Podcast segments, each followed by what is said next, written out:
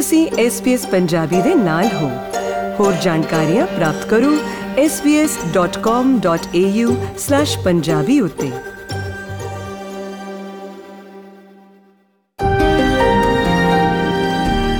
ਪਿਆਰੇ ਦੋਸਤੋ, ਸਟੂਡੀਓ ਵਿੱਚ ਸਾਡੇ ਕੋਲ ਇਸ ਵੇਲੇ ਮਹਿਮਾਨ ਬਣ ਕੇ ਆਏ ਨੇ ਸਰਦਾਰ ਮਨਪ੍ਰੀਤ ਸਿੰਘ। ਅਕਾਊਂਟੈਂਟ ਵਜੋਂ ਉਹ ਸੇਵਾਵਾਂ ਦੇ ਰਹੇ ਆ ਪਿਛਲੇ 14 ਸਾਲਾਂ ਤੋਂ ਮੈਲਬਨ ਸ਼ਹਿਰ 'ਚ ਤੇ ਇੱਕ ਮਾਹਰ ਵਜੋਂ ਅਸੀਂ ਅੱਜ ਉਹਨਾਂ ਨੂੰ ਸੱਦਾ ਦਿੱਤਾ। ਕੁਝ ਕੁ ਗੱਲਾਂ ਬਾਤਾਂ ਨੇ ਕਰੋਨਾ ਵਾਇਰਸ ਤੇ ਚੱਲਦੇ ਆ ਸਰਕਾਰ ਵੱਲੋਂ ਕੁਝ ਪੈਕੇਜ ਦੇਣ ਦੀ ਗੱਲਾਂ ਹੋਈਆਂ ਨੇ। ਉਹਦਾ ਆਮ ਆਦਮੀ ਤੇ ਨੌਕਰੀ ਪੇਸ਼ਾ ਲੋਕਾਂ ਤੇ ਕੀ ਅਸਰ ਹੋਊਗਾ? ਛੋਟੇ ਵਪਾਰੀ, ਕੰਮ ਕਾਰੋਬਾਰੀ, ਉਹਨਾਂ ਤੇ ਕੀ ਅਸਰ ਹੋਊਗਾ? ਕਿਉਂਕਿ ਸਰਕਾਰ ਗੱਲਾਂ ਤਾਂ ਬਿਲੀਅਨਸ ਵਿੱਚ ਕਰਦੀ ਆ। ਪਰ ਜਦ ਲੋਕਾਂ ਚ ਆਉਂਦੀ ਆ ਗੱਲ, ਤਾਂ ਉਹ ਪੁੱਛਦੇ ਆ ਕਿ ਸਾਡੇ ਹਿੱਸੇ ਕੀ ਆ ਰਿਹਾ ਇੰਨੇ ਇੰਨੇ ਬਿਲੀਅਨਸ ਵਿੱਚੋਂ? ਤਾਂ ਉਸੇ ਸਿਲਸਿਲੇ 'ਚ ਅਸੀਂ ਉਹਨਾਂ ਨਾਲ ਸੰਪਰਕ ਕੀਤਾ। ਹਾਂਜੀ, ਮਨਪ੍ਰੀਤ, ਸਤਿ ਸ਼੍ਰੀ ਅਕਾਲ। ਸਤਿ ਸ਼੍ਰੀ ਅਕਾਲ ਜੀ। ਜੀ, ਦੱਸੋ ਸਾਨੂੰ। ਅੱਜ ਤਾਂ ਲੋਕਾਂ ਨੇ ਮੇਰਾ ਖਿਆਲ ਵੈਬਸਾਈਟ ਹੀ ਕ੍ਰੈਸ਼ ਕਰਨ 'ਚ ਕੋਈ ਕਸਰ ਨਹੀਂ ਛੱਡੀ ਸੈਂਟਰਲ ਲਿੰਕ ਮੂਰੇ ਵੱਡੀਆਂ ਵੱਡੀਆਂ ਲਾਈਨਾਂ। ਬਿਲਕੁਲ ਜੀ, ਬਿਲਕੁਲ। ਅੱਜ ਕੱਲ ਇਹ ਕਹਿ ਲਓ ਵੀ ਲੋਕੀ ਜਿੱਦਾਂ ਪਹਿਲਾਂ ਸ਼ਾਪਿੰਗ ਸੈਂਟਰਾਂ ਦੇ ਵਿੱਚ ਗਏ ਸੀਗੇ ਉਦਾਂ ਹੀ ਅੱਜ ਹੁਣ ਸੈਂਟਰ ਲਿੰਕ ਦੇ ਅੱਗੇ ਅਸੀਂ ਇਹ ਵੀ ਕਹਿ ਸਕਦੇ ਉਹਨਾਂ ਦੀ ਵੀ ਮਜਬੂਰੀ ਆ ਜੀ। ਦੇਖੋ ਹੁਣ ਜਦੋਂ ਸਿਚੁਏਸ਼ਨ ਹੀ ਇਦਾਂ ਦੀ ਇਕਨੋਮੀ ਦੀ ਆ ਗਈ ਆ ਤੇ ਹਰ ਇੱਕ ਨੇ ਆਪਣਾ ਘਰ ਲਈ ਕੁਛ ਨਾ ਕੁਛ ਤਾਂ ਕਰਨਾ ਹੀ ਆ। ਸੋ ਉਹ ਚੀਜ਼ ਨੂੰ ਮੱਦੇਨਜ਼ਰ ਰੱਖਦੇ ਹਰ ਕੋਈ ਉਸ ਚੀਜ਼ ਵੱਲ ਦੌੜਿਆ। ਤੇ ਪਰ ਅਸੀਂ ਸਾਰਿਆਂ ਨੂੰ ਕਵਾਂਗੇ ਵੀ ਇੰਨੇ ਰਸ਼ ਕਰਨ ਦੀ ਲੋੜ ਨਹੀਂ ਜੀ। ਥੋੜਾ ਪੇਸ਼ੈਂਸ ਰੱਖੋ। ਇਹ ਜਿਹੜੇ ਚੀਜ਼ ਜੋ ਤੁਸੀਂ ਤੁਹਾਨੂੰ ਅੱਜ ਮਿਲਣੀ ਆ ਉਹ ਕੱਲ੍ਹ ਨੂੰ ਵੀ ਤੁਹਾਨੂੰ ਉਹ ਚੀਜ਼ ਜ਼ਰੂਰ ਮਿਲੇਗੀ। ਸੋ ਰੂਲਸ ਜਿਹੜੇ ਇੱਕ ਵਾਰੀ ਗਵਰਨਮੈਂਟ ਨੇ ਬਣਾਤੇ ਨੇ ਉਹ ਰੂਲ ਬਿਲਕੁਲ ਉਹੀ ਐਪਲੀਕੇਬਲ ਯਾਨੀ ਟਿਸ਼ੂ ਪੇਪਰ ਦੁੱਧ ਮੁੱਕਣ ਨਹੀਂ ਲੱਗਿਆ ਠੰਡੇ ਦਿਮਾਗ ਨਾਲ। ਬਿਲਕੁਲ ਜੀ ਬਿਲਕੁਲ। ਜੀ ਦੱਸੋ ਸਾਨੂੰ ਫਿਰ ਜੋ ਸਰਕਾਰ ਨੇ ਸਟਿਮੂਲਸ ਪੈਕੇਜ ਦੀ ਗੱਲ ਕੀਤੀ ਆ ਉਹ ਗੱਲ ਵੱਖਰੀ ਆ ਕਿ ਵੱਖੋ ਵੱਖਰੇ ਰਾਜਾਂ ਵੱਲੋਂ ਵੱਖੋ ਵੱਖਰੀ ਦੀਆਂ ਗੱਲਾਂ ਹੋਈਆਂ ਨੇ? ਫੈਡਰਲ ਸਰਕਾਰ ਵੱਲੋਂ ਇੱਕ ਵੱਖਰੀ ਕਿਸਮ ਦਾ ਪੈਕੇਜ ਦੇਣ ਦੀ ਗੱਲ ਆਖੀ ਗਈ ਆ। ਸੋ ਆਮ ਆਦਮੀ ਜਾਂ ਨੌਕਰੀ ਪੇਸ਼ਾ ਲੋਕ ਉਹਨਾਂ ਨੂੰ ਕੀ ਮਿਲਦਾ ਨਜ਼ਰ ਆ ਰਿਹਾ? ਰਾਹਤ ਵਜੋਂ। ਬਿਲਕੁਲ ਜੀ, ਗੱਲ ਜਿੱਦਾਂ ਤੁਸੀਂ ਸਹੀ ਕਹੀ ਹੈ ਵੀ ਗੱਲਾਂ ਤਾਂ ਬਿਲੀਅਨਸ ਦੇ ਵਿੱਚ ਹੋਈਆਂ ਨੇ, ਪਰ ਅੱਜ ਕੱਲ ਹਰ ਇੱਕ ਦਾ ਇਹੀ ਕੁਐਸਚਨ ਆ ਵੀ ਸਾਡੀ ਜੇਬ ਵਿੱਚ ਕੀ ਆ ਰਿਹਾ? ਕਿਉਂਕਿ ਜਿੰਨੇ ਵੀ ਗਵਰਨਮੈਂਟ ਤਾਂ ਬਹੁਤ ਜ਼ਿਆਦਾ ਅਨਾਉਂਸ ਕਰ ਦਿੰਦੀ ਆ, ਪਰ at the end of day individually ਉਹੀ ਮੈਟਰ ਕਰਦਾ ਜੋ ਉਸ, ਉਹਨਾਂ ਦੀ ਜੇਬ ਦੇ ਵਿੱਚ ਆ ਰਿਹਾ।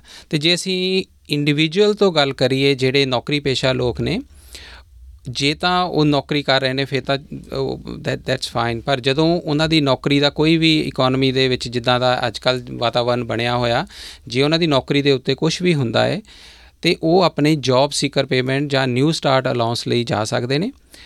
ਉਹ, ਉਹਦੇ ਲਈ ਐਲੀਜੀਬਲ ਹੋ ਜਾਣਗੇ। ਉਹਨਾਂ ਦਾ ਗਵਰਨਮੈਂਟ ਨੇ ਥ੍ਰੈਸ਼ਹੋਲਡ ਰੱਖਿਆ ਹੈ ਜੀ 1075 ਪਰ ਫੋਰਟਨਾਈਟ ਜੇ ਤੋਂ ਘੱਟ ਤੁਹਾਡੀ ਪੇਮੈਂਟ ਤੁਹਾਡੀ ਇਨਕਮ ਹੈਗੀ ਹੈ ਤੇ ਤੁਸੀਂ ਉਸ ਚੀਜ਼ ਲਈ ਤੁਸੀਂ ਐਲੀਜੀਬਲ ਹੋ, ਤੁਸੀਂ ਸੈਂਟਰਲ ਲਿੰਕ ਨੂੰ ਅਪਰੋਚ ਕਰ ਸਕਦੇ ਹੋ। ਤੇ ਗਵਰਨਮੈਂਟ ਨੇ ਜਿਹੜੇ ਇੱਕ ਤਾਂ ਨਾਰਮਲ ਪੇਮੈਂਟ ਦੇਖੋ ਮਿਲਦੀ ਹੁੰਦੀ ਹੈ ਜੋ ਵੀ ਅਸੀਂ ਕਹਿੰਦੇ ਨਿਊ ਸਟਾਰਟ ਅਲਾਉਂਸ ਮਿਲਦਾ ਹੈ ਸਾਨੂੰ। ਉਹਦੇ ਨਾਲ ਨਾਲ 550 ਡਾਲਰਸ ਜਿਹੜੇ ਨੇ ਉਹ ਕਰੋਨਾ ਵਾਇਰਸ ਅਲਾਉਂਸ ਜਿਹੜਾ ਉਹ ਉੱਪਰ ਉਹਦੇ ਔਨ ਟਾਪ ਆਫ ਥੈਟ ਉਹ ਦੇ ਰਹੇ ਨੇ ਜਿੰਨੇ ਵੀ ਸੈਂਟਰ ਲਿੰਕ ਦੇ ਉੱਤੇ ਜਾਂਦੇ ਨੇ। ਤੇ ਬੇਰੁਜ਼ਗਾਰ ਭੱਤਾ ਜਿਹੜਾ ਇਹ ਆ ਪਹਿਲਾਂ ਵੀ ਮਿਲਦਾ ਸੀ ਤੇ ਹੁਣ ਵੀ ਮਿਲ ਰਿਹਾ ਤੇ ਉਹਦੇ ਉੱਪਰ 500 ਪਾ ਕੇ ਹੋਰ ਕਰੋਨਾ ਵਾਇਰਸ ਵਾਲਾ ਦਿੱਤਾ ਜਾ ਰਿਹਾ। ਡਾਲਰ ਬਿਲਕੁਲ ਜੀ ਬਿਲਕੁਲ। ਉਹਦੇ ਉੱਤੇ ਉਹ ਗਵਰਨਮੈਂਟ ਐਡੀਸ਼ਨਲ ਇਕਨੋਮੀ ਨੂੰ ਬੂਸਟ ਅਪ ਕਰਨ ਲਈ ਉਹਨੇ ਇੱਕ ਐਡੀਸ਼ਨਲ ਜਿਹੜੇ ਪੈਸੇ ਆ ਉਹ ਦੇ ਰਹੇ ਨੇ। ਤੇ ਮਨਪ੍ਰੀਤ ਜੀ ਮੈਂ ਦੇਖਦਾ ਕਿ ਆਪਣੇ ਭਾਈਚਾਰੇ ਚੋਂ ਇਹੋ ਜਿਹੇ ਬੇਰੁਜ਼ਗਾਰੀ ਭੱਤੇ ਲੈਣ ਵਾਲੇ ਲੋਕ ਘੱਟ ਨੇ। ਮਿਹਨਤੀ ਲੋਕ ਆਪਣੇ ਜ਼ਿਆਦਾ ਨੇ, ਕਿਵੇਂ ਨਾ ਕਿਵੇਂ ਕੰਮ ਨੂੰ ਚੱਲਦਾ ਰੱਖਣ ਦੀ ਕੋਸ਼ਿਸ਼ ਕਰਦੇ ਆ। ਪਰ ਮੈਂ ਨਾਲ ਨਾਲ ਇੱਥੇ ਇਹ ਵੀ ਜਾਣਨਾ ਚਾਹੁੰਦਾ ਵੀ ਇਹਦੀ ਮਾਪਦੰਡ ਕੀ ਫਿਰ ਸਰਕਾਰ ਨਿਰਧਾਰਤ ਕਰਦੀ ਆ? ਮੰਨ ਲਓ ਮੈਂ ਆ, ਅੱਜ ਮੇਰੇ ਕੋਲ ਨੌਕਰੀ ਹੈ ਕੱਲ ਨੂੰ ਨਹੀਂ ਆ, ਤੇ ਮੈਂ ਗਵਰਨਮੈਂਟ ਨੂੰ ਦੱਸਾਂ ਕਿਵੇਂ? ਉਹ ਤਾਂ ਕਹਿਣਗੇ, ਨਹੀਂ, ਤੂੰ ਜਾਣ ਕੇ ਛੱਡੀ ਆ। ਬਿਲਕੁਲ ਜੀ, ਦੇਖੋ, ਇਹ ਜਦੋਂ ਤੁਸੀਂ ਗਵਰਨਮੈਂਟ ਉੱਥੇ ਜਾਂਦੇ ਹੋ ਸੈਂਟਰ ਲਿੰਕ ਤੇ ਤੁਸੀਂ ਅਪਲਾਈ ਕਰਦੇ ਹੋ, ਉਹਨਾਂ ਦੀ ਜੋ ਜੋ ਵੀ ਕੰਡੀਸ਼ਨਸ ਹੁੰਦੀਆਂ ਨੇ, ਉਹਨਾਂ ਦੀ ਮੇ- ਇੱਕ ਮੇਨ ਕੰਡੀਸ਼ਨ ਆ ਭਈ ਤੁਸੀਂ 1 ਜਨਵਰੀ ਤੋਂ ਬਾਅਦ ਰਿਡੰਡੈਂਸੀ ਤੁਹਾਡੀ ਹੋਈ ਹੋਵੇ ਤਾਂ ਫਿਰ ਤੁਸੀਂ ਉਨੀ ਜਲਦੀ ਉਹ ਤੁਹਾਡਾ ਪ੍ਰੋਸੈਸ ਕਰਦੇ ਨੇ। ਜਦੋਂ ਪਹਿਲਾਂ ਤੁਸੀਂ ਨਿਊ ਸਟਾਰਟ ਮੰਨ ਲਓ ਜੇ ਅਸੀਂ ਇਹ ਗੱਲ ਕਰੀਏ ਵੀ ਤੁਸੀਂ ਲਾਸਟ ਈਅਰ ਨਿਊ ਸਟਾਰਟ ਕਿਸੇ ਨੇ ਲੈਣਾ ਸੀਗਾ ਤੇ ਉਹਨੂੰ ਕਾਫੀ ਫਾਰਮੈਲਿਟੀਆਂ ਕਰਨੀਆਂ ਪੈਂਦੀਆਂ ਨੇ ਜਿਹਦੇ ਵਿੱਚੋਂ ਸਭ ਤੋਂ ਇੰਪੋਰਟੈਂਟ ਸੀਗੀ ਵੀ ਤੁਹਾਨੂੰ EMPLOYMENT ਸੈਪਰੇਸ਼ਨ ਸਰਟੀਫਿਕੇਟ ਭਰ ਕੇ ਦੇਣਾ ਹੁੰਦਾ ਸੀਗਾ ਜਿਹੜਾ ਕਿ EMPLOYER ਤੋਂ ਹੁੰਦਾ ਸੀਗਾ ਉਹ 'ਚ ਸਾਰਾ ਲਿਖਿਆ ਹੁੰਦਾ ਸੀਗਾ ਵੀ ਤੁਸੀਂ ਅ, ਇੰਨੀ ਤੋਂ ਇੰਨੇ ਤੱਕ ਤੁਸੀਂ ਕੰਮ ਕੀਤਾ ਤੇ ਇੰਨੀ ਤਰੀਕ ਨੂੰ ਤੁਹਾਡੀ ਲਾਸਟ ਵਰਕਿੰਗ ਡੇ ਸੀ ਇੰਨੇ ਪੈਸੇ ਮਿਲੇ ਸੀਗੇ ਤੁਹਾਨੂੰ। ਬਟ ਹੁਣ ਉਹਨਾਂ ਨੇ ਇੱਕ ਸਪੈਸ਼ਲ ਕੰਡੀਸ਼ਨ ਜਿਹੜੀ ਲਾਈ ਹੋਈ ਆ ਉਹਦੇ ਵਿੱਚ ਉਹਨਾਂ ਨੇ ਇਹਨੂੰ ਰੈੱਡ ਟੇਪ ਅਸੀਂ ਕਹਿ ਲਈਏ ਉਹ ਗਵਰਨਮੈਂਟ ਨੇ ਜਿਹੜੀ ਆ ਬਿਲਕੁਲ ਘਟਾਤੀ ਆ। ਸੋ ਤੁਹਾਡਾ ਵੇਟਿੰਗ ਟਾਈਮ ਵੀ ਜਿਹੜਾ ਇੱਕ ਹਫ਼ਤੇ ਤੋਂ ਵੀ ਉਹਨਾਂ ਨੇ ਘੱਟ ਕਰਤਾ ਆ, ਤਾਂ ਕਿ ਇਹ ਨਾ ਹੋਵੇ ਵੀ ਤੁਸੀਂ ਅਪਲਾਈ ਕਰੋ ਤੇ ਇਧਰੋਂ ਤੁਹਾਨੂੰ ਪੈਸੇ ਦੀ ਲੋੜ ਹੋਵੇ ਤਾਂ ਤੁਸੀਂ ਵੇਟ ਕਰਦੇ ਰਹੋ। ਸੋ ਉਹਨਾਂ ਨੇ ਜਿਹੜੇ ਮਾਪਦੰਡ ਪਹਿਲਾਂ ਹੁੰਦੇ ਸੀਗੇ, ਉਹਦੇ ਨਾਲੋਂ ਬਹੁਤ ਜ਼ਿਆਦਾ ਇਹਨਾਂ ਨੇ ਅੱਗੇ ਤੋਂ ਰਿਲੈਕਸ ਕਰਤੇ ਨੇ, ਤਾਂ ਕਿ ਕਿਸੇ ਨੂੰ ਵੀ ਕਿਸੇ ਤਰ੍ਹਾਂ ਦੀ ਦਿੱਕਤ ਨਾ ਆਵੇ ਇਹਦੇ ਵਿੱਚ। ਜੀ, ਇੱਕ ਥੋੜੀ ਜਿਹੀ ਵੱਖਰੀ ਕਿਸਮ ਦੀ ਗੱਲ ਮੈਂ ਪੁੱਛਣੀ ਚਾਹੁੰਦਾ, ਆਪਾਂ ਪੈਕੇਜ ਤੇ ਵੀ ਬਾਅਦ ਚ ਆਉਣਾ ਕਿਸ ਕਿਸਮ ਦੀ ਸਹਾਇਤਾ ਲੋਕਾਂ ਨੂੰ ਮਿਲਣੀ ਹੈ ਛੋਟੇ ਕੰਮ ਕਾਰੋਬਾਰ ਵਪਾਰੀਆਂ ਨੂੰ। ਪਰ ਸਰਕਾਰ ਨੂੰ ਕਿਵੇਂ ਪਤਾ ਲੱਗਦਾ ਕਿ ਇਹ ਬੰਦਾ ਵੈਸੇ ਹੀ ਨਕੰਮਾ ਵਾ ਜਾਂ ਕੰਮ ਨਹੀਂ ਕਰਨਾ ਚਾਹੁੰਦਾ। ਕਹਿਣ ਦਾ ਮਤਲਬ ਕਈ ਲੋਕ ਹੈਗੇ ਆ, ਜਿਨ੍ਹਾਂ ਦੀ ਨੀਤ ਹੈ ਨਹੀਂ ਕੰਮ ਕਰਨ ਦੀ। ਉਹ ਬੀਰਾਂ ਪੀ ਕੇ ਟੈਲੀਵਿਜ਼ਨ ਮੂਰੇ ਸੋਫੇ ਤੇ ਲੇਟੀ ਜਾਂਦੇ ਆ। ਕੀ ਸਾਬਤ ਕਰਨ ਦੀ ਲੋੜ ਆ ਕਿ ਮੈਂ ਭਾਈ ਤੁਹਾਡਾ ਕ੍ਰਾਈਟੇਰੀਆ ਇਦਾਂ ਮੀਟ ਕਰਦਾ ਤੇ ਮੈਨੂੰ ਤੁਸੀਂ ਪੈਸੇ ਦਿਓ? ਇਹਦਾ ਸੈਂਟਰ ਲਿੰਕ ਦੇ ਕਾਫੀ ਕ੍ਰਾਈਟੇਰੀਆ ਇਹਦੇ ਵਿੱਚ ਆ ਜਾਂਦੇ ਨੇ, ਜਿਹੜਾ ਇੱਕ ਮੇਨ ਉਹਦੇ ਵਿੱਚ ਉਹ ਹੁੰਦਾ ਆ ਵੀ ਤੁਹਾਨੂੰ ਜੌਬ ਲਈ ਰੈਗੂਲਰਲੀ ਅਪਲਾਈ ਕਰਦੇ ਰਹਿਣਾ ਪੈਂਦਾ। ਸੋ ਤਾਂ ਹੀ ਉਹਦਾ ਨਾਮ ਵੀ ਉਹਨਾਂ ਨੇ ਜੌਬ ਸੀਕਰ ਅਲਾਉਂਸ ਰੱਖਿਆ ਵੀ ਤੁਸੀਂ ਜੌਬ ਲਈ ਅਪਲਾਈ ਕੀਤਾ। ਉਹਨਾਂ ਦੀਆਂ ਮਿਨੀਮਮ ਰਿਕੁਆਇਰਮੈਂਟ ਹੁੰਦੀਆਂ ਨੇ ਵੀ ਤੁਸੀਂ ਇੰਨੀ ਕੰਪਨੀ ਦੇ ਵਿੱਚ ਰਿਜ਼ਿਊਮੇ ਵੀ ਭੇਜੇ ਉੱਥੋਂ ਤੁਹਾਨੂੰ ਇਹ ਜਵਾਬ ਆਇਆ। ਤੁਹਾਡੀ ਕੰਮ ਕਰਨ ਦੀ ਨੀਤ ਸੀ ਨੀਤ ਸੀਗੀ ਪਰ ਤੁਹਾਨੂੰ ਕੰਮ ਨਹੀਂ ਮਿਲਿਆ। ਜੀ ਤੇ ਹੁਣ ਆਪਾਂ ਗੱਲ ਅੱਗੇ ਵਧਾਈਏ। ਪੈਨਸ਼ਨਰਸ ਦੀ ਗੱਲ ਕਰੀਏ ਬਜ਼ੁਰਗਾਂ ਦੀ ਗੱਲ ਕਰੀਏ ਕਿ ਉਹਨਾਂ ਨੂੰ ਵੀ ਕੋਈ ਸਹੂਲਤ ਕੋਈ ਰਾਹਤ ਮਿਲਣੀ ਆ? ਬਿਲਕੁਲ ਜੀ ਪੈਨਸ਼ਨਰ ਲਈ ਜਿਹੜਾ ਪਹਿਲਾ ਸਟਿਮੂਲਸ ਪੈਕੇਜ ਆਇਆ ਸੀਗਾ ਉਹਦੇ ਵਿੱਚ ਗਵਰਨਮੈਂਟ ਨੇ 750 ਡਾਲਰਸ ਅਨਾਉਂਸ ਕੀਤੇ ਸੀਗੇ ਵੀ ਅਸੀਂ ਤੁਹਾਨੂੰ 750 ਡਾਲਰ ਦਵਾਂਗੇ। ਪਰ ਹੁਣ ਜਿਹੜਾ ਐਤਵਾਰ ਨੂੰ ਦੂਜਾ ਪੈਕੇਜ ਆਇਆ, ਉਹਦੇ ਵਿੱਚ ਸਕਾਟ ਮੌਰਿਸਨ ਉਹਨਾਂ ਨੇ ਐਲਾਨ ਕੀਤਾ ਵੀ ਦੋ ਪੈ- ਦੋ ਪੇਮੈਂਟਸ ਦਿੱਤੀਆਂ ਜਾਣਗੀਆਂ 750 ਦੀਆਂ। ਇੱਕ ਪੇਮੈਂਟ ਜਿਹੜੀ ਆ, ਉਹ 12 ਮਾਰਚ ਤੋਂ ਲੈ ਕੇ 12 ਅਪ੍ਰੈਲ ਦੇ ਵਿੱਚ ਵਿੱਚ ਆਏਗੀ ਤੇ ਦੂਜੀ ਪੇਮੈਂਟ ਜਿਹੜੀ ਆ, ਉਹ 13 ਜੁਲਾਈ ਨੂੰ ਆਏਗੀ। ਸੋ ਇਹ ਜਿਹੜਾ ਪੈਨਸ਼ਨਰਸ ਦੇ ਲਈ ਜਾਂ ਨਿਊ ਸਟਾਰ ਲਈ, ਇਹਦੀਆਂ ਕੁਝ ਕੰਡੀਸ਼ਨਸ ਉਹਨਾਂ ਨੇ ਰੱਖੀਆਂ ਨੇ। ਜਿੱਦਾਂ ਉਹਦੇ ਵਿੱਚ ਉਹਨਾਂ ਨੇ ਰੱਖਿਆ ਵੀ ਜਿਹੜੇ ਵੀ ਬੰਦਾ ਐਲੀਜੀਬਿਲਟੀ ਕ੍ਰਾਈਟੇਰੀਆ ਇਹ ਹੈ ਵੀ ਏਜ ਪੈਨਸ਼ਨ ਹੋਵੇ ਜਾਂ ਡਿਸੇਬਿਲਟੀ ਸਪੋਰਟ ਪੈਨਸ਼ਨ ਹੋਵੇ ਕੇਅਰਰ ਪੇਮੈਂਟ ਲੈਂਦੇ ਹੋਣ ਪੈਰੈਂਟਿੰਗ ਪੇਮੈਂਟ ਲੈਂਦੇ ਹੋਣ ਸੋ ਇਸ ਤਰ੍ਹਾਂ ਕਰਕੇ ਕਾਫੀ ਸਾਰੀਆਂ ਇਹਦੇ ਵਿੱਚ ਉਹਨਾਂ ਦੀਆਂ ਹੈਗੀਆਂ ਨੇ ਐਲੀਜੀਬਿਲਟੀ ਕ੍ਰਾਈਟੇਰੀਆ ਵੀ ਜੇ ਤੁਸੀਂ ਉਹ ਪੇਮੈਂਟਸ ਲੈਂਦੇ ਹੋ ਤੇ ਤੁਸੀਂ ਇਹਦੇ ਲਈ ਕੁਆਲੀਫਾਈ ਕਰਦੇ ਹੋ ਤੇ ਤੁਹਾਨੂੰ ਇਹ ਪੇਮੈਂਟ ਮਿਲੇਗੀ। ਜੀ, ਤੇ ਹੁਣ ਵੈਸੇ ਤੁਸੀਂ ਬੈਠੇ ਹੋ ਸਾਡੇ ਸਾਹਮਣੇ, ਗੱਲ ਤਾਂ ਆਪਾਂ ਸਟਿਮੂਲਸ ਪੈਕੇਜ ਦੀ ਹੋਈ ਕਰ ਰਹੀ ਹਾਂ, ਪਰ ਨਾਲ ਨਾਲ ਕਿਉਂਕਿ ਤੁਹਾਡਾ ਇਹ ਕੰਮ ਕਾਰੋਬਾਰ ਆ, ਰੋਜ਼ਮਰਾ ਦੀ ਜ਼ਿੰਦਗੀ 'ਚ ਤੁਹਾਡੇ ਮੂੰਹ ਮੱਥੇ ਬੜੇ ਲੋਕ ਲੱਗਦੇ ਆ, ਉਹ ਤੁਹਾਨੂੰ ਅਕਸਰ ਸਵਾਲ ਪੁੱਛਦੇ ਹੋਣੇ ਆ ਕਿ ਜਿਹੜੇ ਬੈਂਕਾਂ ਨੇ, ਉਹਨਾਂ ਨੇ ਵੀ ਹੁਣ ਕੁਝ ਹੋਮ ਲੋਨ ਘਟਾਉਣ ਦੀ ਗੱਲ ਕਹੀ ਹੈ ਕਿ ਨਹੀਂ? ਵਪਾਰਾਂ ਤੇ ਆਪਾਂ ਬਾਅਦ ਚ ਆਉਨੇ ਆ ਆ ਬਿਲਕੁਲ ਜੀ ਦੇਖੋ ਅ, ਜਿੱਦਾਂ ਰਿਜ਼ਰਵ ਬੈਂਕ ਦਾ ਤੁਸੀਂ ਸੁਣਿਆ ਹੋਣਾ ਉਹਨਾਂ ਨੇ ਵਿਦਿਨ 16 ਡੇਜ਼ ਦੋ ਵਾਰੀ 25 ਬੇਸਿਸ ਪੁਆਇੰਟ ਨਾਲ ਪਹਿਲਾਂ ਜਿਹੜਾ ਰਿਜ਼ਰਵ ਬੈਂਕ ਦਾ ਰੇਟ ਸੀ 0.75 ਸੀਗਾ ਉਹਨਾਂ ਨੇ ਪਹਿਲਾਂ ਉਹਨੂੰ ਰਿਡਿਊਸ ਕਰਕੇ 0.5 ਕੀਤਾ ਫਿਰ ਉਹਨਾਂ ਨੇ ਲਾਸਟ ਵੀਕ ਹੀ 0.25 ਕੀਤਾ। ਉਹਦੇ ਵਿੱਚੋਂ ਜਿਹੜਾ ਪਹਿਲੀ ਵਾਰੀ ਰਿਡਕਸ਼ਨ ਹੋਈ ਸੀਗੀ ਅਰਾਊਂਡ 2 ਵੀਕਸ ਦੋ ਵੀਕ ਹੋ ਗਏ ਨੇ ਉਹਨੂੰ ਉਹ ਜਿਹੜਾ ਆ ਮੋਸਟ ਆਫ ਦੀ ਬੈਂਕਸ ਨੇ ਅੱਗੇ ਪਾਸ ਔਨ ਕੀਤਾ ਸੀਗਾ ਸਾਰੇ ਹਾਊਸ ਹੋਲਡ ਵਾਲਿਆਂ ਨੂੰ। ਪਰ ਜਿਹੜਾ ਬ- ਹੁਣ ਹੋਇਆ, ਜਿਹੜਾ ਲਾਸਟ ਵੀਕ ਹੋਇਆ, ਉਹਦੇ ਵਿੱਚੋਂ ਹਜੇ ਤੱਕ ਕੋਈ ਜ਼ਿਆਦਾ ਸੁਣਨ ਵਿੱਚ ਨਹੀਂ ਆਇਆ ਵੀ ਬੈਂਕਾਂ ਨੇ ਪਾਸ ਔਨ ਨਹੀਂ ਕੀਤਾ ਜਾਂ ਨਹੀਂ। ਪਰ ਕਈ ਬੈਂਕਾਂ ਨੇ ਤਾਂ ਸਾਫ਼ ਮਨਾ ਕਰਤਾ, ਜਿੱਦਾਂ ਕਿ ਮੈਂ ਐਗਜ਼ਾਮਪਲ ਦੇਣਾ ਸੀਬੀਏ ਦਾ ਸੀਗਾ ਵੀ ਉਹਨਾਂ ਨੇ ਕਿਹਾ ਵੀ ਓਕੇ ਅਸੀਂ ਇਹ ਨਹੀਂ ਪਾਸ ਔਨ ਕਰ ਰਹੇ, ਪਰ ਅਸੀਂ ਹੋਰ ਕਿਸੇ ਤਰੀਕੇ ਨਾਲ ਬਿਜ਼ਨਸ ਵਾਲਿਆਂ ਦੀ ਵੀ ਸਹਾਇਤਾ ਕਰਾਂਗੇ। ਤੇ ਪਰ ਹੁਣ ਜਿਹੜਾ ਗਵਰਨਮੈਂਟ ਨੇ ਜਿਹੜਾ ਉਹਨਾਂ ਤੇ ਪ੍ਰੈਸ਼ਰ ਪਾਇਆ, ਇੱਕ ਨਾ ਆਰਬੀਏ ਦਾ ਜੀ ਰਿਜ਼ਰਵ ਬੈਂਕ ਵਾਲਿਆਂ ਦਾ ਇੱਕ ਲੈਂਡਿੰਗ ਦਾ ਇਹਨਾਂ ਦਾ ਜਿਹੜਾ ਹੁੰਦੇ ਨੇ ਕਾਸਟ ਹੁੰਦੀ ਹੈ, ਉਹਨਾਂ ਨੇ ਕਾਫੀ ਰਿਡਿਊਸ ਕੀਤੀ ਹੈ ਬੈਂਕਾਂ ਲਈ ਤਾਂ ਕਿ ਜੇ ਬੈਂਕਾਂ ਦੇ ਉੱਤੇ ਪ੍ਰੈਸ਼ਰ ਘੱਟ ਹੋਏਗਾ ਤੇ ਉਹੀ ਬੈਂਕਾਂ ਅੱਗੇ ਪਾਸ ਔਨ ਕਰਨਗੀਆਂ।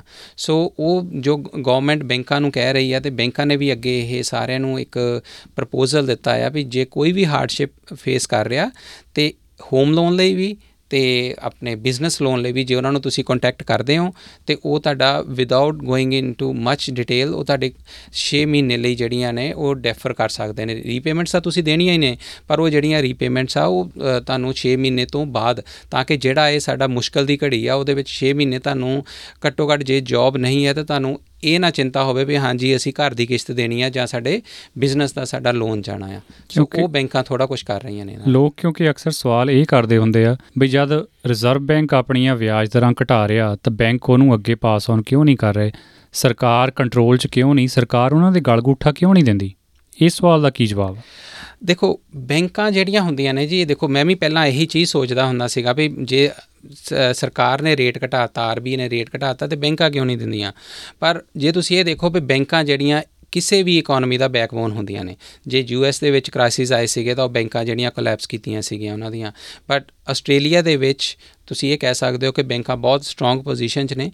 ਸੋ ਉਹਦੇ ਵਿੱਚ ਕੀ ਹੁੰਦਾ ਵੀ ਬੈਂਕਾਂ ਠੀਕ ਆ ਆਰਬੀਆਈ ਨੇ ਆਪਣੇ ਰੇਟ ਘਟਾਤੇ, ਪਰ ਬੈਂਕਾਂ ਜਿਹੜੀਆਂ ਹੋਰ ਵੀ ਬਹੁਤ ਥਾਂ ਤੋਂ ਬੋਰੋ ਕਰਦੀਆਂ ਨੇ, ਉਹਨਾਂ ਦੀ ਬੋਰੋਇੰਗ ਕਾਸਟ ਵਗੈਰਾ ਹੁੰਦੀ ਆ।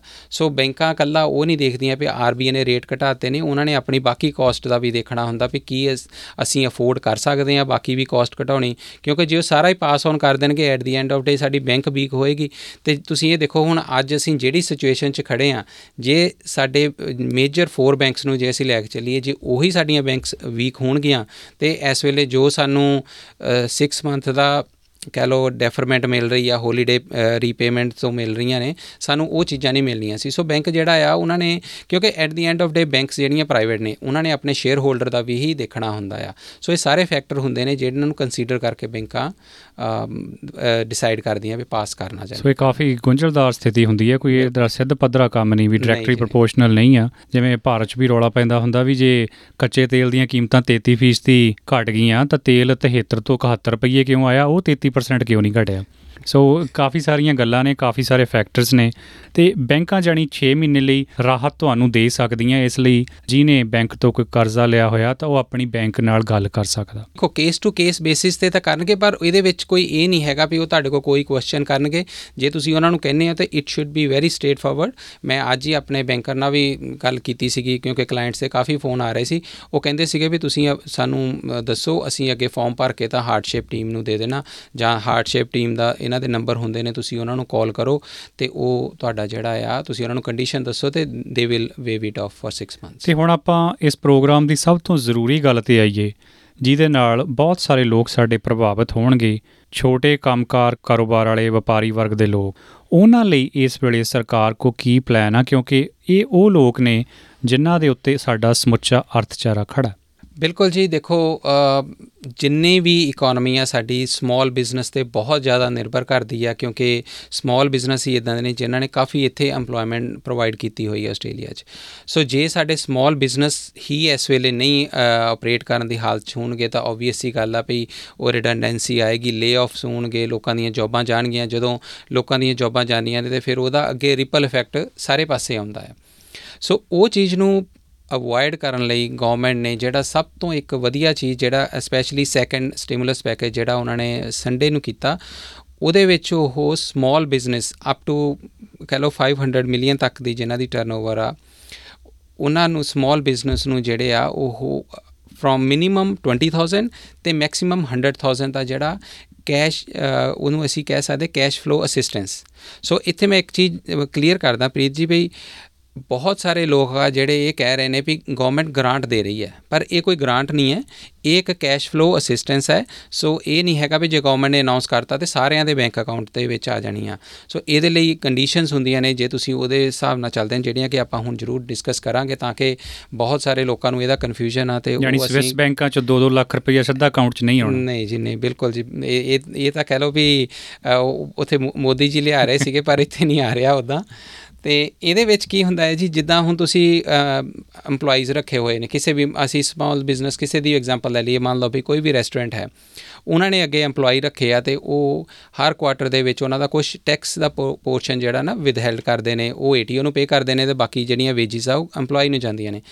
ਜਦੋਂ ਉਹ ਟੈਕਸ ਦਾ ਪੋਰਸ਼ਨ ਜਿਹੜਾ ਵਿਦਹੈਲਡ ਕਰਦੇ ਨੇ ਗਵਰਨਮੈਂਟ ਕਹਿੰਦੀ ਆ ਵੀ ਮਿਨੀਮਮ 10000 ਅਸੀਂ ਤੁਹਾਨੂੰ ਦਵਾਂਗੇ ਇੱਕ for 6 month January to June ਤੇ ਮੈਕਸਿਮਮ 50000 ਸੋ ਜੇ ਅਸੀਂ ਇੱਕ ਐਗਜ਼ਾਮਪਲ ਲਈਏ ਵੀ 6 ਮੰਥ ਦੇ ਵਿੱਚ ਜੇ ਹੁਣ ਕੋਈ ਵੀ ਬਿਜ਼ਨਸ ਮੰਨ ਲਓ 5000 ਵਿਦ ਹੋਲਡ ਕਰਦਾ ਹੈ ਟੈਕਸ ਜਿਹੜਾ ਕਿ ਬਹੁਤ ਵੱਡਾ ਬਿਜ਼ਨਸ ਨਹੀਂ ਹੈ, ਮੰਨ ਲਓ ਹੇਅਰ ਸੈਲੂਨ ਆ, ਛੋਟਾ ਰੈਸਟੋਰੈਂਟ ਆ 5000 ਹੀ ਕਰਦਾ ਹੈ ਸਿਰਫ 6 ਮਹੀਨਿਆਂ 'ਚ, ਫਿਰ ਵੀ ਗਵਰਨਮੈਂਟ ਉਹਨੂੰ 10000 ਡਾਲਰ ਦੇਗੀ ਤੇ ਜੇ ਕੋਈ ਵੱਡਾ ਬਿਜ਼ਨਸ ਹੈ ਜੇ ਉਹ ਮੰਨ ਲਓ ਅ, ਹਰ ਕੁਆਟਰ ਦਾ ਹੀ ਉਹ 50000 ਵਿਦਹੈਲਡ ਕਰਦੇ ਨੇ ਟੈਕਸ ਤੇ ਉਹ ਉਹਨਾਂ ਦਾ ਤਾਂ 100000 ਬਣ ਗਿਆ ਪਰ ਗਵਰਨਮੈਂਟ ਉਹਨਾਂ ਨੂੰ ਮੈਕਸਿਮਮ 50000 ਦੇਗੀ।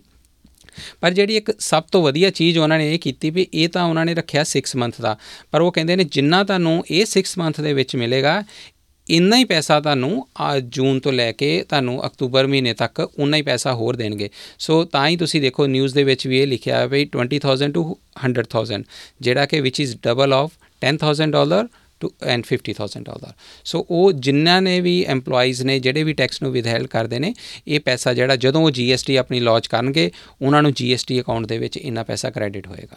ਇਹ ਤਾਂ ਤੁਸੀਂ ਦੱਸਤਾ ਕਿ ਮੰਨ ਲਓ ਕੰਮ ਕਾਰੋਬਾਰ ਚੱਲ ਰਿਹਾ ਤੇ ਲੋਕਾਂ ਨੂੰ ਤਨਖਾਹਾਂ ਜਾ ਰਹੀਆਂ। ਜੇ ਬਿਜ਼ਨਸ ਵਾਲੇ ਕਹਿਣ ਹੀ ਇਹ ਵੀ ਅਸੀਂ ਤਾਂ ਟੂਟੀ ਨਾਂਗਾ ਲੁੱਟ ਲਏ ਮਰ ਗਏ ਬਰਬਾਦ ਹੋ ਗਏ ਤਾਂ ਉਹਨਾਂ ਨੂੰ ਸਰਕਾਰ ਕੋਈ ਫਿਰ ਗ੍ਰਾਂਟ ਦਊਗੀ ਜਾਂ ਕੋਈ ਸਹਾਇਤਾ ਦਊਗੀ ਕੋਈ ਰਾਹਤ ਪੈਕੇਜ ਕੁਝ ਇਸ ਕਿਸਮ ਦੀ ਗੱਲ ਹੋਈ ਹੈ? ਬਿਲਕੁਲ ਜੀ ਗਵਰਨਮੈਂਟ ਨੇ ਇਹ ਵੀ ਅਨਾਉਂਸ ਕੀਤਾ ਸੀਗਾ ਵੀ 3 ਸਾਲਾਂ ਲਈ ਉਹ 2.5 ਲੱਖ 250000 ਡਾਲਰ ਦੀ ਜਿਹੜਾ ਕਿ ਬੈਂਕਾਂ ਤੋਂ ਲੋਨ ਤੁਸੀਂ ਲੈ ਸਕਦੇ ਹੋ। ਉਹਦੇ ਵਿੱਚੋਂ 50% ਦੀ ਗਾਰੰਟੀ ਜਿਹੜੀ ਆ ਉਹ ਗਵਰਨਮੈਂਟ ਦੇਗੀ ਤੇ ਉਹਨਾਂ ਨੇ ਬੈਂਕਾਂ ਵਾਲਿਆਂ ਨੂੰ ਵੀ ਕਿਹਾ ਆ ਇੱਕ ਹੁੰਦਾ ਜਦੋਂ ਤੁਸੀਂ ਲੋਨ ਲੈਣ ਜਾਂਦੇ ਹੋ ਤੇ ਉਹਨਾਂ ਦਾ ਇੱਕ ਰਿਸਪੌਂਸਿਬਿਲਟੀ ਬਣਦੀ ਆ ਉਹ- ਉਹਨਾਂ ਨੇ ਆਪਣੇ ਜਦੋਂ ਪੇਪਰ ਵਰਕ ਕਰਨਾ ਹੁੰਦਾ ਉਹ 'ਚ ਹੁੰਦਾ ਰਿਸਪੌਂਸਿਬਲ ਲੈਂਡਿੰਗ ਤੇ ਉਹ ਕ੍ਰਾਈਟੇਰੀਆ ਨੂੰ ਵੀ ਇਹਨਾਂ ਨੇ ਥੋੜੀ ਜਿਹੀ ਛੋਟ ਦਿੱਤੀ ਆ ਵੀ ਕੱਲ ਨੂੰ ਮੁੜਨਗੇ ਜਾਂ ਨਹੀਂ ਮੁੜਨਗੇ ਉਹ ਤਾਂ ਬੈਂਕ ਨੇ ਦੇਖਣਾ ਨਾ। ਬੈਂਕ ਨੇ ਦੇਖਣਾ ਬਿਲਕੁਲ ਜੀ ਉਹਦੇ ਸੋ ਵਿੱਚੋਂ 1 ਲੱਖ 25000 ਦੇ ਹਿਸਾਬ ਨਾਲ ਹੋਊਗਾ ਹਨਾ? ਤੇ ਜੇ 2.5 ਲੱਖ ਹੋਏਗਾ ਉਹ ਚੋਂ 1 ਲੱਖ 25 ਦੀ ਗਾਰੰਟੀ ਗਵਰਨਮੈਂਟ ਦੇਗੀ। ਤੇ ਸਭ ਤੋਂ ਵਧੀਆ ਚੀਜ਼ ਇਹ ਹੈਗੀ ਹੈ ਜੀ ਤੁਹਾਨੂੰ 6 ਮਹੀਨੇ ਲਈ ਦੀਆਂ ਕੋਈ ਰੀਪੇਮੈਂਟ ਨਹੀਂ ਕਰਨੀਆਂ ਪੈਣੀਆਂ।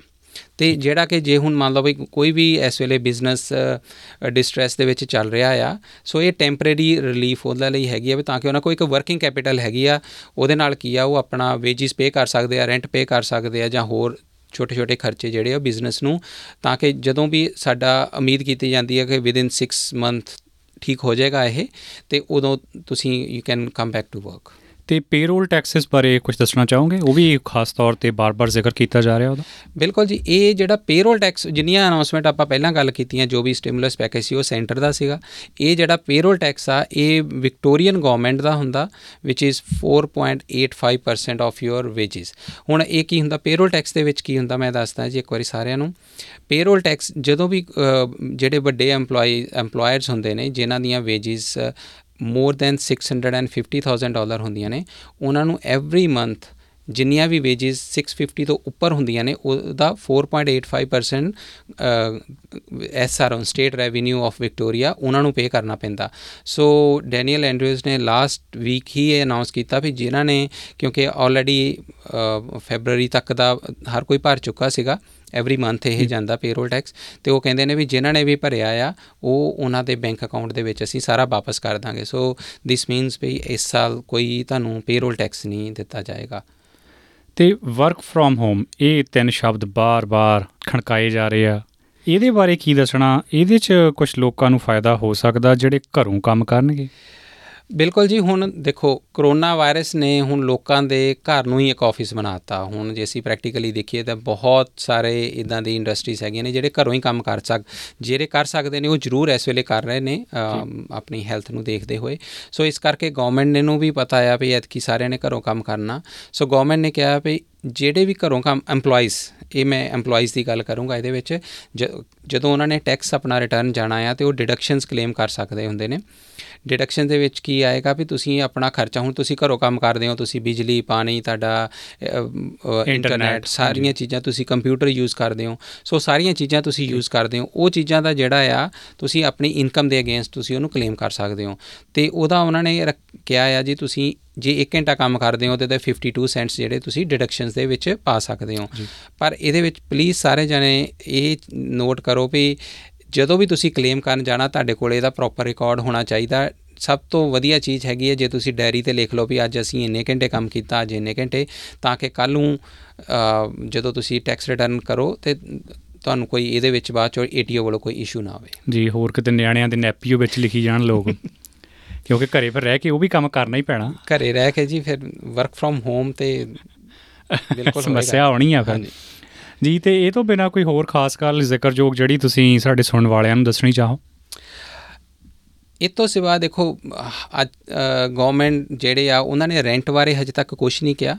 ਕਿਉਂਕਿ ਉਹਨਾਂ ਨੇ ਕਿਸੇ ਨੂੰ ਰੈਂਟ ਦੇ ਲਈ ਇਹ ਨਹੀਂ ਕਿਹਾ ਵੀ ਤੁਸੀਂ ਰੈਂਟ ਨਹੀਂ ਲੈ ਸਕਦੇ ਜਾਂ ਕਿੱਦਾਂ ਆ। ਪਰ ਗਵਰਨਮੈਂਟ ਸਾਰੇ ਲੈਂਡਲੋਰਡਸ ਨੂੰ ਇਹ ਕਹਿ ਰਹੀ ਆ ਵੀ ਤੁਸੀਂ ਜਿਹੜਾ ਵੀ ਬਿਜ਼ਨਸ ਨਹੀਂ ਇਸ ਵੇਲੇ ਸਰਵਾਈਵ ਕਰ ਰਿਹਾ, ਵੀ ਉਹਦੀ ਐਜ਼ ਅ ਹਿਊਮਨ ਬੀਇੰਗ ਤੁਸੀਂ ਉਹਨਾਂ ਦੀ ਹੈਲਪ ਕਰੋ। ਸੋ ਇੱਥੇ EMPLOYER ਜਿਹੜੇ ਨੇ ਬਿਜ਼ਨਸ ਵਾਲੇ ਨੇ ਉਹ ਆਪਣੇ ਲੈਂਡਲੋਰਡ ਨੂੰ ਜ਼ਰੂਰ ਅ, ਤੁਸੀਂ ਲੈਟਰ ਪਾਓ ਵੀ ਹਾਂਜੀ ਆ ਅਸੀਂ ਸਿਚੁਏਸ਼ਨ 'ਚ ਜਾ ਰਹੇ ਹਾਂ ਤੇ ਸਾਨੂੰ ਰੈਂਟ ਫ੍ਰੀ ਪੀਰੀਅਡ ਜਾਂ ਫॉर ਨੈਕਸਟ 6 ਮੰਥ 50% ਰੈਂਟ ਕੁਝ ਵੀ ਚਾਹੀਦਾ। ਸੋ ਇਹ ਜਿਹੜੇ ਸਟੈਪਸ ਆ ਸ- ਸਾਰੇ ਬਿਜ਼ਨਸ ਵਾਲੇ ਲੈ ਸਕਦੇ ਨੇ ਤਾਂ ਕਿ ਦੇਖੋ ਥੋੜੀ ਥੋੜੀ ਚੀਜ਼ ਕਰਨ ਦੇ ਨਾਲ ਹੀ ਤੁਸੀਂ ਬਿਜ਼ਨਸ ਦੇ ਜਿਹੜੀ ਔਖੀ ਘੜੀ ਹੁੰਦੀ ਆ ਉਹਦੇ ਵਿੱਚੋਂ ਤੁਸੀਂ ਲੰਘ ਸਕਦੇ ਹੋ। ਜੀ ਤੇ ਮੈਂ ਤੁਹਾਨੂੰ ਇਹ ਵੀ ਪੁੱਛਣਾ ਚਾਹੁੰਦਾ ਆਖਰੀ ਸਵਾਲ ਜਿਹੜਾ ਪਹਿਲਾਂ ਪੁੱਛਣਾ ਚਾਹੀਦਾ ਸੀ ਸਰਕਾਰ ਵੱਲੋਂ ਬਹੁਤ ਕੁਝ ਕੀਤੇ ਜਾਣ ਦੇ ਦਾਅਵੇ ਕੀਤੇ ਜਾ ਰਹੇ ਆ। ਮੈਂ ਪੁੱਛਣਾ ਇਹ ਚਾਹੁੰਦਾ ਵੀ ਜੋ ਕੋਸ਼ਿਸ਼ਾਂ ਸਰਕਾਰ ਇਸ ਵੇਲੇ ਕਰ ਰਹੀ ਆ, ਜੇ ਆਪਾਂ ਬਿਲੀਅਨਸ ਆਫ ਡਾਲਰਸ ਦੀ ਗੱਲ ਕਰੀਏ, ਅਰਥਚਾਰੇ ਨੂੰ ਮਜ਼ਬੂਤ ਕਰਨ ਲਈ ਉਹ ਦੇਣ ਦੀ ਗੱਲ ਕਰ ਰਹੇ ਆ, ਤੁਹਾਨੂੰ ਲੱਗਦਾ ਵੀ ਇਹਦਾ ਅਸਰ ਆਮ ਲੋਕਾਂ ਦੀ ਜ਼ਿੰਦਗੀ ਤੇ ਪਊਗਾ ਜਾਂ ਛੋਟੇ ਕੰਮ ਕਾਰੋਬਾਰਾਂ ਵਾਲਿਆਂ ਨੂੰ ਇਹਦਾ ਫਾਇਦਾ ਮਿਲੂਗਾ? ਦੇਖੋ ਗਵਰਨਮੈਂਟ ਇਸ ਵੇਲੇ ਜੋ ਕਰ ਰਹੀ ਹੈ ਬਹੁਤ ਵਧੀਆ ਉਹਨਾਂ ਨੇ ਆ ਜਿਹੜੇ ਸਟੈਪ ਚੱਕੇ ਨੇ ਸਪੈਸ਼ਲੀ ਜਿਹੜਾ ਉਹ cash flow assistance plus mortgage ਦਾ ਜਿਹੜਾ ਗਵਰਨਮੈਂਟ ਬੈਂਕਾਂ ਨੂੰ ਕਹਿ ਰਹੀ ਹੈ ਤੇ ਹਾ- ਹੋਰ ਛੋਟੀ ਛੋਟੀਆਂ ਚੀਜ਼ਾਂ ਜਿਹੜੀਆਂ ਕਰ ਰਹੇ ਨੇ। ਨੋ ਡਾਊਟ ਬਹੁਤ ਵਧੀਆ ਚੀਜ਼ਾਂ ਨੇ, ਪਰ ਹਜੇ ਵੀ ਜੇ ਤੁਸੀਂ ਗਵ ਉਹਨਾਂ ਦਾ ਵੀ ਦੇਖੋ ਵੀ ਇਹ ਕਹਿ ਰਹੇ ਨੇ we this is not enough ਇਹ ਇਸ ਤੋਂ ਬਾਅਦ ਵੀ ਅਗਲਾ ਵੀ ਐਟਲੀਸਟ ਇੱਕ ਹੋਰ ਜਿਹੜਾ ਆ ਪੈਕੇਜ ਉਹ ਅਨਾਉਂਸ ਕਰਨਗੇ, ਤਾਂ ਕਿ ਇਕਨੋਮੀ ਦੇ ਵਿੱਚ ਕੈਸ਼ ਫਲੋ ਚੱਲਦਾ ਰਵੇ ਤੇ ਸਾਰੇ ਬਿਜ਼ਨਸ ਹੌਲੀ ਹੌਲੀ ਚੱਲਦੇ ਰਹਿਣ। ਪਰ ਇਹ ਹੈ ਵੀ ਜਿੰਨਾ ਉਹਨਾਂ ਨੇ ਕੀਤਾ ਡੈਫੀਨੇਟਲੀ ਇਹਦੇ ਨਾਲ ਬਹੁਤ ਫ਼ਰਕ ਪਏਗਾ। ਹਾਥੀ ਦੇ ਦੰਦ ਖਾਣ ਦੇ ਹੋਰ, ਦਿਖਾਉਣ ਦੇ ਹੋਰ, ਕੀ ਬੈਂਕਾਂ ਨੂੰ ਵੀ ਇਸ ਸਿਲਸਿਲੇ 'ਚ ਤੁਹਾਨੂੰ ਲੱਗਦਾ ਕਿ ਅੱਗੇ ਆਉਣਾ ਚਾਹੀਦਾ? ਜੇ ਕੋਈ ਰਾਹਤ ਪੈਕੇਜ ਦੇਣ ਦੀ ਗੱਲ ਕੀਤੀ ਜਾ ਰਹੀ ਆ ਹੋਮ ਲੋਨਸ ਦੀ ਗੱਲ ਕੀਤੀ ਜਾ ਰਹੀ ਆ, ਜਾਂ ਵਪਾਰੀਆਂ ਨੂੰ ਦਿੱਤੇ ਜਾਣ ਵਾਲੇ ਕੰਮ ਕਾਰੋਬਾਰਾਂ ਨੂੰ ਦਿੱਤੇ ਜਾਣ ਵਾਲੇ ਪੈਸੇ ਦੀ ਗੱਲ ਆ, ਕੀ ਜੋ ਉਹ ਕਾਗਜ਼ਾਂ 'ਚ ਦਿਖਾ ਰਹੇ ਆ ਐਕਚੁਅਲ ਪ੍ਰੈਕਟੀਕਲ 'ਚ ਲੋਕਾਂ ਦੀ ਹਮਾਇਤ ਕਰਨਗੇ? ਦੇਖੋ, ਅਸੀਂ ਉਮੀਦ ਕਰਦੇ ਹਾਂ ਵੀ ਬੈਂਕਾਂ ਜਿਹੜੀਆਂ ਆ, ਕਿਉਂਕਿ ਹਜੇ ਵੀ ਮੇਰੀ ਗੱਲ ਹੋਈ ਸੀਗੀ, ਜਿੱਦਾਂ ਮੈਂ ਤੁਹਾਨੂੰ ਦੱਸਿਆ ਵੀ 250000 ਦੇ ਲੋਨ ਦੀ ਗੱਲ, ਹਜੇ ਉਹਨਾਂ ਨੇ ਇੰਪਲੀਮੈਂਟ ਨਹੀਂ ਉਹ ਚੀਜ਼ਾਂ ਕੀਤੀਆਂ, ਜਿਹੜੀਆਂ ਕਿ ਅਪ੍ਰੈਲ ਤੋਂ ਬਾਅਦ ਹੋਣਗੀਆਂ ਬਟ ਅਸੀਂ ਉਮੀਦ ਕਰਦੇ ਹਾਂ ਵੀ ਬੈਂਕਾਂ ਵੀ ਜਿਹੜੀਆਂ ਆ, ਉਹ ਲੋਕਾਂ ਦਾ ਜ਼ਰੂਰ ਸਾਥ ਦੇਣਗੀਆਂ, ਜਿੱਦਾਂ ਹੁਣ 6 ਮੰਥ ਲਈ ਉਹ ਕਰ ਰਹੇ ਨੇ। ਸੋ ਇਹ, ਇਹੀ ਉਮੀਦ ਆ ਜੀ, ਜੇ ਉਹ ਐਟਲੀਸਟ 6 ਮੰਥ ਲਈ ਵੀ ਜੇ, ਕਿਉਂਕਿ ਜੇ ਤੁਸੀਂ ਇਹ ਦੇਖੋ ਪ੍ਰੀਤ ਜੀ ਵੀ ਹਰ ਇੱਕ ਦੀ ਜਿਹੜੀ ਸਭ ਤੋਂ ਵੱਡੀ ਸਮੱਸਿਆ ਇੱਥੇ ਆਸਟ੍ਰੇਲੀਆ ਦੇ ਵਿੱਚ ਇੱਕ ਮਾਰਟਗੇਜ ਰੀਪੇਮੈਂਟ ਹੀ ਹੁੰਦੀ ਹੈ ਚਾਹੇ ਉਹ ਬਿਜ਼ਨਸ ਦੀ ਹੋਵੇ ਚਾਹੇ ਉਹ ਘਰ ਦੀ ਹੋਵੇ। ਜੇ ਬੈਂਕਾਂ ਉਹਦੇ ਵਿੱਚ ਐਟਲੀਸਟ ਇੰਨੀ ਮਦਦ ਕਰ ਦੇਣ ਪਈ ਕਿਸੇ ਨੂੰ ਇਹ ਨਾ ਵਰੀ ਕਰਨਾ ਪਵੇ ਵੀ ਉਹਨੂੰ 6 ਮੰਥ ਲਈ ਲੋਨ ਰੀਪੇ ਕਰਨਾ ਪੈਣਾ ਆ ਤੇ ਮੈਂ ਇਹ ਕਹਿ ਸਕਦਾ ਵੀ ਸਾਈਕੋਲੋਜੀਕਲੀ ਜਿਹੜਾ ਲੋਕਾਂ ਤੇ ਇਸ ਚੀਜ਼ ਦੀ ਮਾਰ ਪਈ ਆ ਉਹਦਾ ਬਹੁਤ ਫ਼ਰਕ ਰਹੇਗਾ। ਜੀ ਡੁੱਬਦੇ ਅਰਥਚਾਰੇ ਨੂੰ ਸਹਾਰਾ ਦੇਣਾ ਇਹ ਬੈਂਕਾਂ ਨੂੰ ਵੀ ਚਾਹੀਦਾ ਹੀ ਆ ਕਿਉਂਕਿ ਜੇ ਉਹ ਉਸੇ ਟਾਣੇ ਨੂੰ ਵੱਢਣਗੇ ਜਿਹਦੇ ਤੇ ਬੈਠੇ ਆ ਤਾਂ ਕੱਲ੍ਹ ਨੂੰ ਉਹਨਾਂ ਤੇ ਵੀ ਅਸਰ ਇਹਦਾ ਪੈ ਹੀ ਸਕਦਾ। ਬਹੁਤ ਬਹੁਤ ਧੰਨਵਾਦ ਮਨਪ੍ਰੀਤ ਜੀ ਤੁਸੀਂ ਸਟੂਡੀਓ ਆਏ ਤੇ ਸਾਡੇ ਸੁਣਨ ਵਾਲਿਆਂ ਤੱਕ ਇਹ ਸਾਰੀ ਜਾਣਕਾਰੀ ਪਹੁੰਚਦੀ ਕੀਤੀ ਹੈ। ਤੇ ਆਉਣ ਵਾਲੇ ਸਮੇਂ 'ਚ ਵੀ ਸਾਡੀ ਕੋਸ਼ਿਸ਼ ਰਹੂਗੀ ਕਿ ਅਸੀਂ ਤੁਹਾਡੇ ਸੰਪਰਕ 'ਚ ਰਹੀਏ ਤੇ ਇਹੋ ਜੀ ਜਾਣਕਾਰੀ ਲੈਂਦੇ ਰਹੀਏ। ਸਮਾਂ ਦੇਣ ਲਈ ਧੰਨਵਾਦ। ਥੈਂਕ ਯੂ ਧੰਨਵਾਦ ਜੀ।